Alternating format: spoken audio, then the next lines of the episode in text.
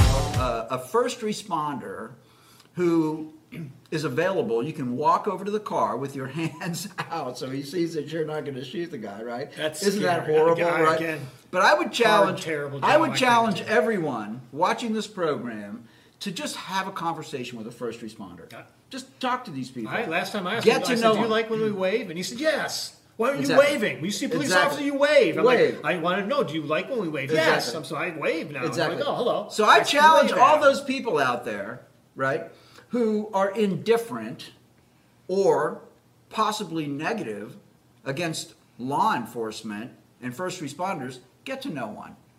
Get to know a first responder because you know what you're going to find out that these are really awesome people. Now, wouldn't have been wouldn't it have been great if Barack Obama said this way back when they started the Black Lives Matter, and he right. Mm-hmm. could have said, "All lives matter. You need to respect the law."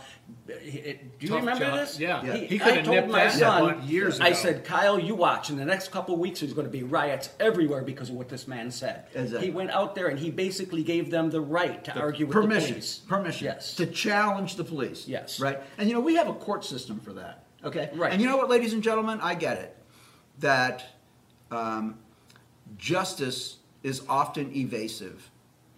However, it's the best we got. The best in the world. Right. So I mean, if we do, we really want to go back to the Hatfields and McCoys.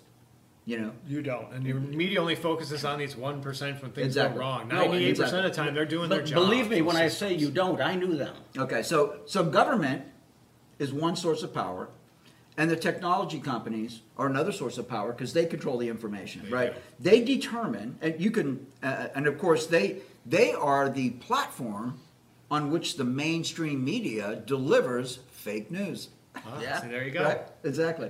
So the technology companies are complicit, let's just say, okay, which is fine. But long story short, all over the world, technology companies determine what message gets through and what doesn't. That's a okay. fact. So that's a power source. What's the third power source? What is it? We are The people. the people. Now, what do people? Where, where do people? Where do we get our power from? Numbers. You know, when we get sick and tired of it, are you sick and tired of it? Yeah. The people you are- sick and tired yeah, of it? you know we are. You know what happens when people get sick and tired of it?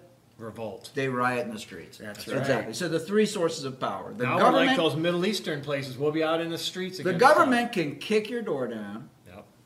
On a good day, they'll arrest you. On a bad day, they'll shoot you in the head. Yep.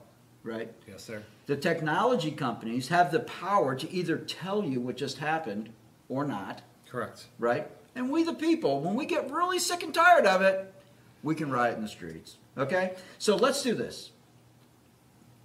Thank you, Donald Trump, Thank you, President for Trump. cutting through the. Red No, tape. no, no, no, no.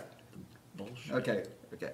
Cutting through Joe Biden's word, the malarkey. Cutting through the Thank malarkey. you, Donald Trump, Thank you, Donald for Trump. cutting through the malarkey. I still like my word better. Bullshit. Trump haters, you've been Trump.